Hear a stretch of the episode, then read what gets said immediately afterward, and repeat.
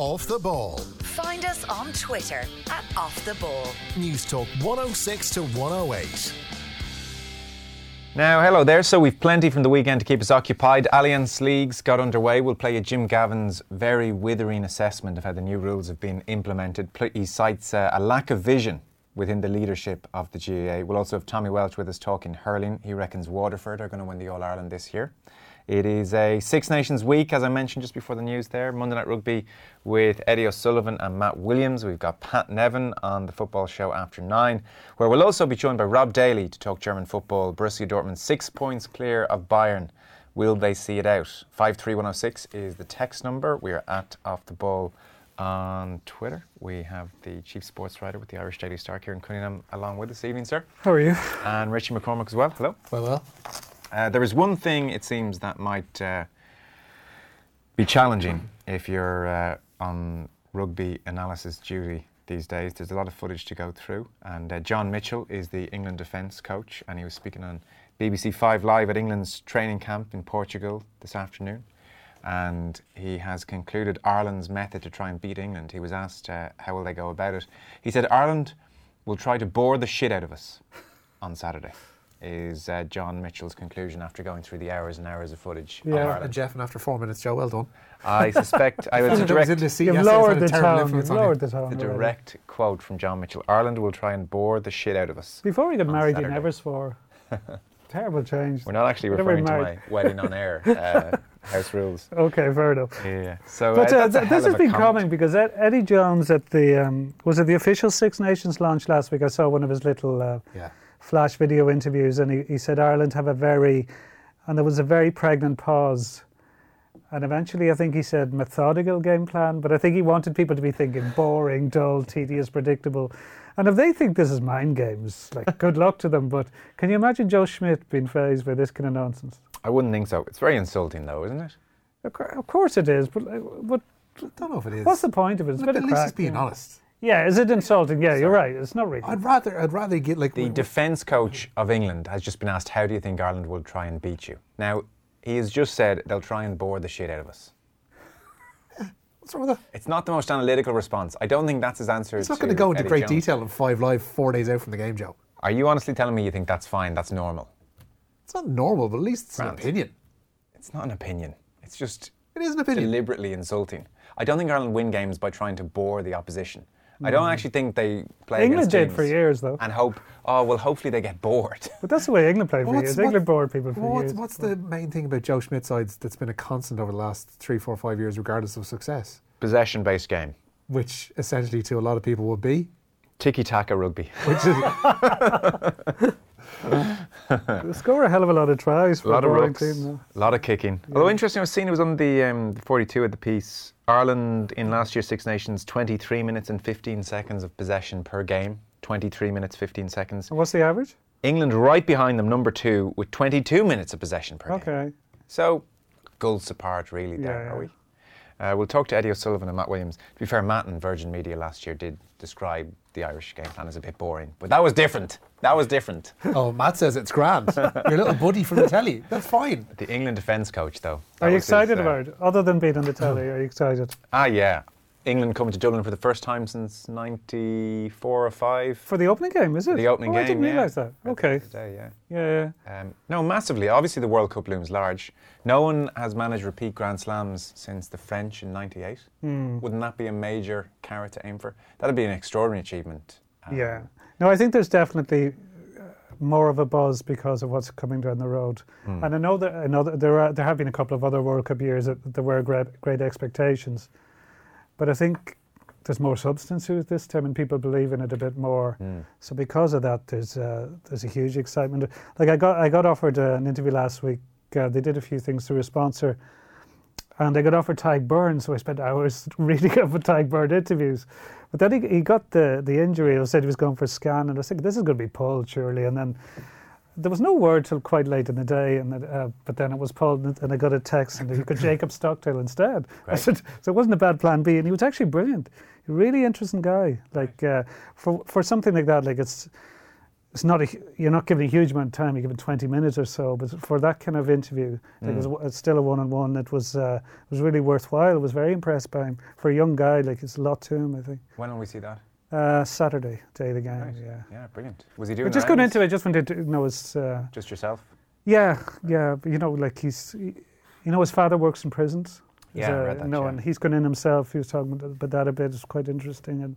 Is his father a chaplain in prison? Yeah, chaplain, Presbyterian chaplain. Yeah, I talked to him a bit about that uh, Presbyterianism because my son goes to Presbyterian schools. I'm a bit curious about it because I don't know much about the faith, and uh, he's it's uh, he's, a, he's a very mature guy. He likes Johnny Cash and Bob Dylan. Just unusual for a 21 year old. It's all right though. It's a hip hop world. There's not many Johnny Cash fans of 21 years old. Jacob Stockdale has gone up in everyone's estimation. and he's gone into, I, I, I do remember seeing quotes around that theme maybe about a year ago where he was talking about being in prisons and.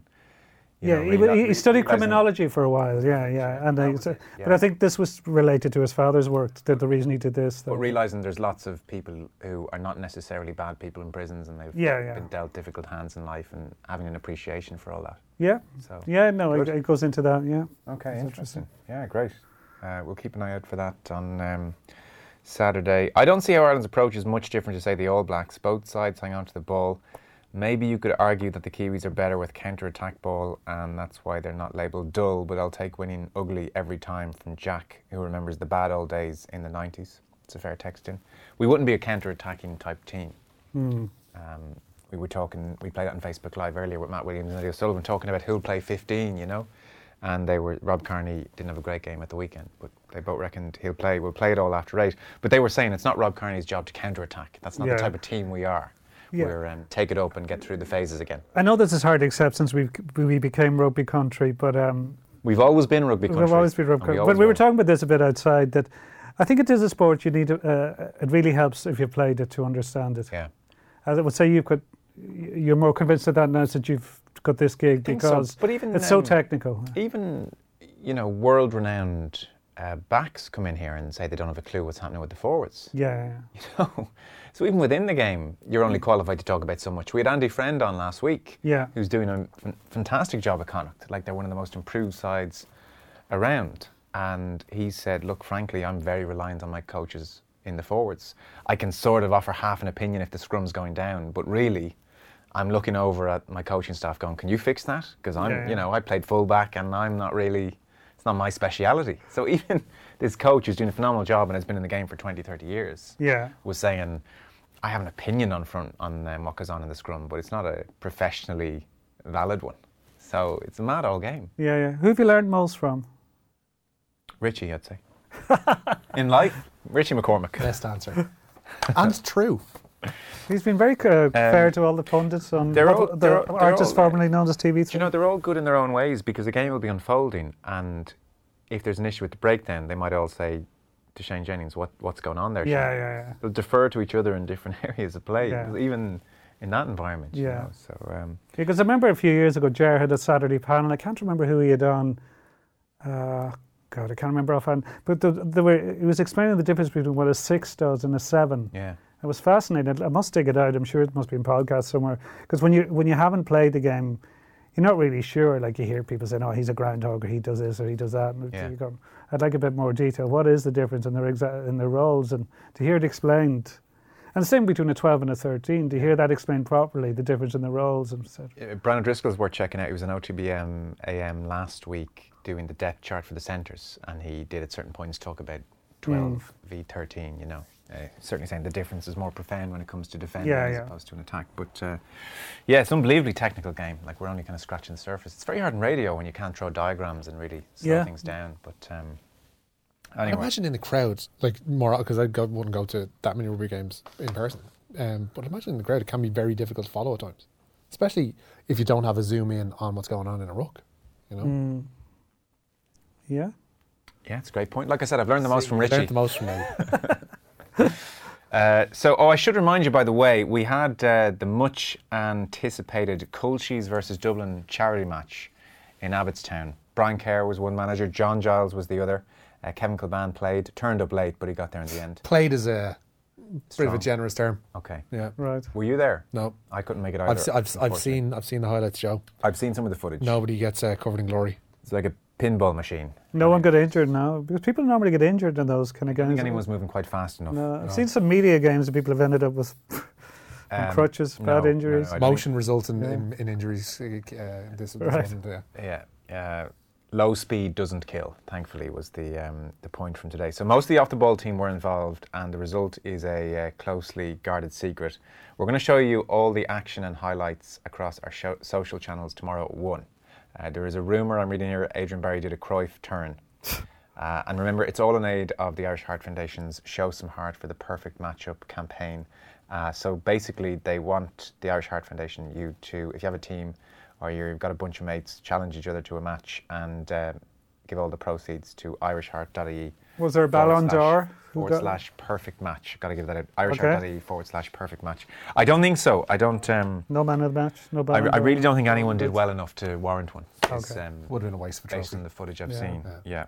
At one point, John Giles could be seen on the sideline, not sure what. Questioning his life choices. Why, how have I ended up here?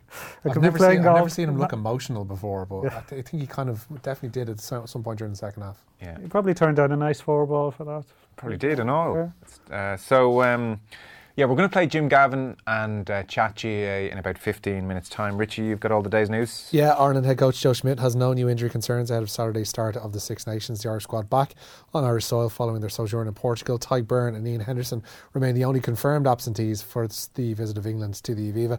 Adam Byrne and Quinn Roux remain with the squad after joining up with the panel in Portugal last week, while Rob Kearney and Jack McGrath both came through Leinster's Pro 14 win over the Scarlets on Friday night unscathed. Keith Earls was the first man in front of the media this week and knows the scale of the challenge coming Ireland's way this weekend. Yeah, of course, is a top quality side. Um, you know, just looking at some of the, the back three they've picked, and it's hard to believe that one or two of them are going to miss out in selection. They're the world class players. Um, I think with the the Vunipola brothers coming in as well, like, look, I think they're going to have threats all over the field, and we are going to have to to start strong, not like we did in the last couple of years where we kind of had a slow start or a Johnny Sexton kick getting us out of trouble. You know, um, I suppose that puts a lot of pressure on ourselves as well. And look, we're aiming to start to start um, on a high, but we know what the challenge that's in front of us is massive. Keith Earls there. Jim Gavin says the GA is lacking vision with its scrapping of the proposed three hand pass rule. The double manager was speaking after his side opened their Allianz Football League season with a 213 to 113 loss to Monaghan in Clones. Uh, meanwhile, Dublin's opponents next week, Galway, opened their Division 1 account with a 13 points to 11 win over Cavan, while Sean O'Shea's proficiency with the dead ball helped Kerry begin with an 11 points to 7 win over Tyrone yesterday. Uh, typically, Brian Cody wasn't getting too carried away with Kilkenny's start to the 2019 Allianz Hurling League. A youthful cat side were too good for Cork yesterday, winning on a 218 to 17 point scoreline. Cody was asked by his best friend Oisin Langan after yesterday's game what he wants to see from his side at this time of year. Actually, really, at this time of the year, you're looking at attitude and, and the way they approach the thing and the fact that they just go about it and just go and play, you know. But attitude is huge, really, you know, because, you know, if that's not right, everything else is wrong. That's Brian Cody speaking to Oisin there. I did uh, see, I think it was Vincent Hogan today in the Irish Independent was um, remarking on Brian Cody's use of the word genuineness. Yeah, yeah. know, Codyism. There was Yeah, genuineness he uses the word genuine a hell of a lot. Yeah, definitely does. So uh, we'll talk to Tommy Walsh actually and get his thoughts on Kilkenny as well as everything else. Yeah, uh, meanwhile, Aaron Gillane scored 1 5 as All Ireland champions Limerick uh, beat Wexford 117 to 211 at Innovate Wexford Park. Meanwhile, Wexford Camogie said they're actively seeking a new manager after Martin Kerry stepped down after the team failed to put out a side for their Division 1 league clash with Cork at the weekend. He was only appointed a year ago, and uh, the bunk, uh, bulk of the uh, Wexford team were without the St Martin's contingent who were playing in Sakar of Cork in the All Ireland Club semi finals. Uh, but they were failed to field a side, but hope to have one out next weekend for their next outing in the Camogie League.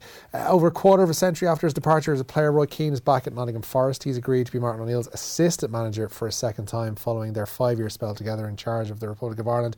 Keane took Forest training with O'Neill this morning and was unveiled by the club as their new assistant this afternoon. And the Corkman, speaking to their in house TV, is looking forward to being reunited with his boss.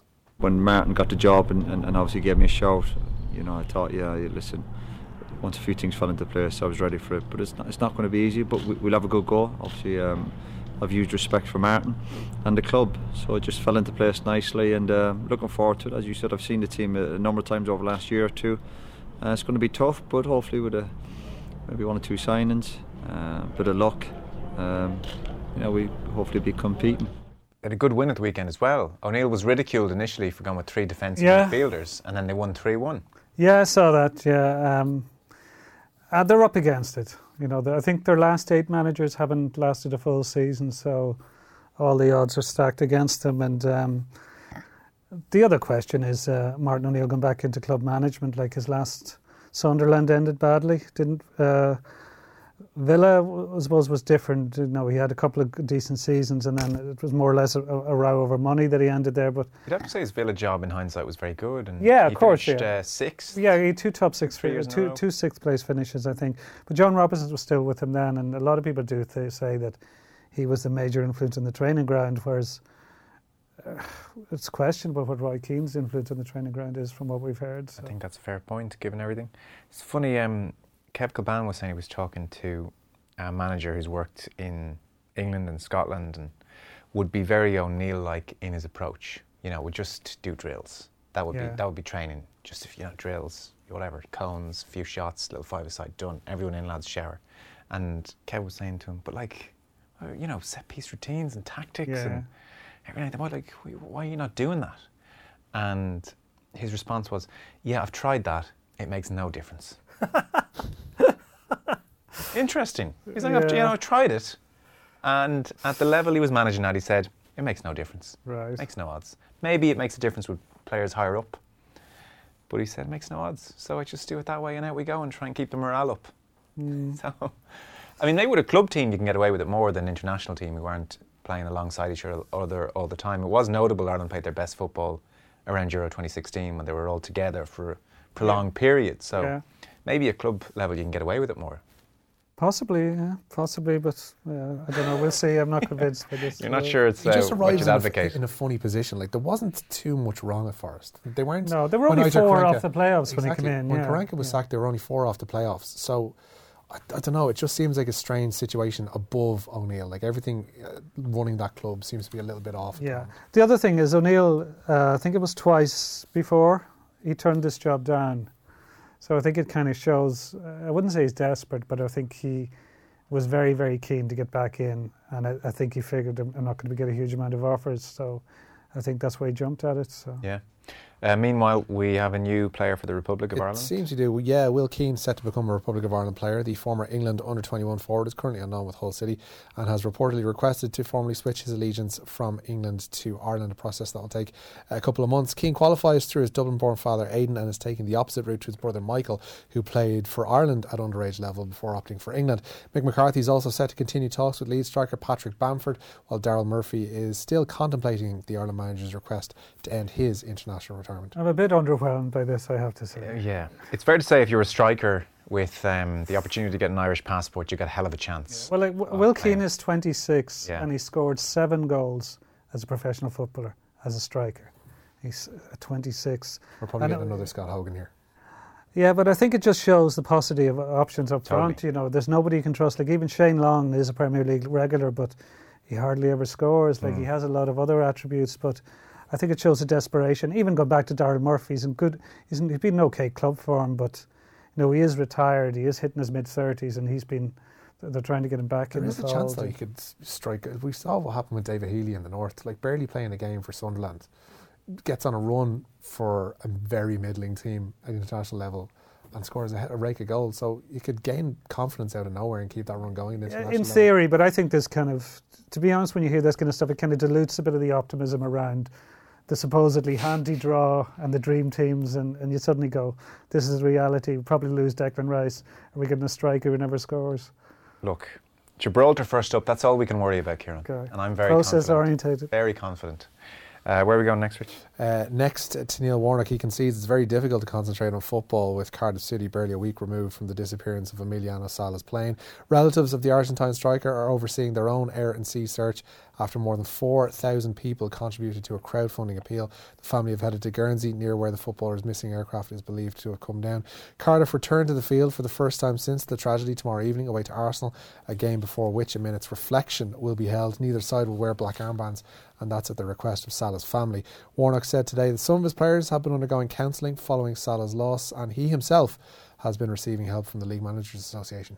I would be wrong to say everything's back to normal and we, you know, firing on all cylinders. because it's not like that. You know, it feels strange. You, you, feel, well, like the gentleman said there, you, you, you're absolutely shut. You feel tired all the time. Even when you've had a sleep, you wake up tired. Um, and I suppose it, it's to do with stress or what have you, the doc says. Um, but it doesn't, it doesn't seem to get any easier at the moment. Whether tomorrow night is great that, that I've got something else on my mind for a change, you know, because everything magnifies daily on, on the, um, you know, with the family and everything else, you know. So it's, uh, it's, it's, I, am really, not very often have I ever said, John, I'm lost for words. Have I? Neil Warnock. But that's how I am at the minute. Yeah, pretty grim. Yeah, hmm. the whole press conference is actually a really difficult listen for somebody who kind of take the Mickey out of a lot. Hmm. Neil Yeah. Warnock, he's being very open and honest, and I don't think it doesn't take much scratching of the surface to find the level of feeling. He's one of the few people at Cardiff to have any dealings with Sala on a one-to-one basis. He'd flown in a plane with David Ibbotson, the pilot, as well. Leicester, or sorry, Cardiff for the first side after the Leicester tragedy to play Leicester as well. I mean, this is all stuff that's been hmm. piling up, and unfortunately. Uh, Alvaro Morata, meanwhile, has signed an 18 month loan deal with Atletico Madrid. The Spanish international strikers endured a difficult 18 months at Chelsea since his 65 million euro move from Real Madrid. Uh, Morata scored 16 times in 47 Premier League appearances for Chelsea, and his departure from Stamford Bridge follows the loan arrival of Gonzalo Higuain. Here at home, Cork City have signed Gary Boylan. The versatile defender leaves Sligo Rovers after making a century of appearances for the Bit o' Red. And there's a battle of the bees to conclude the FA Cup fourth round action for the weekend. National League side Barnet are looking to reach round five for the very first time they play host to Championship outfit Brentford. Kick-off at the Hive is at 7.45 with the fifth round draw taking place shortly. Richie, uh, thanks very much for that. So, next up, we're going to look back at some of the Allianz League action. We'll play what Jim Gavin had to say post match. It was pretty interesting stuff, uh, especially on the uh, lack of vision from the leadership of the GAA. They have failed to articulate a vision. It's a little bit of a nightmare at the moment, were some of his quotes, believe it or not. So, we'll play that in a moment. And uh, Tommy Walsh will join us as well to talk about the hurling. That's on the way. Off the ball. Find us on Twitter at Off the Ball. News Talk 106 to 108.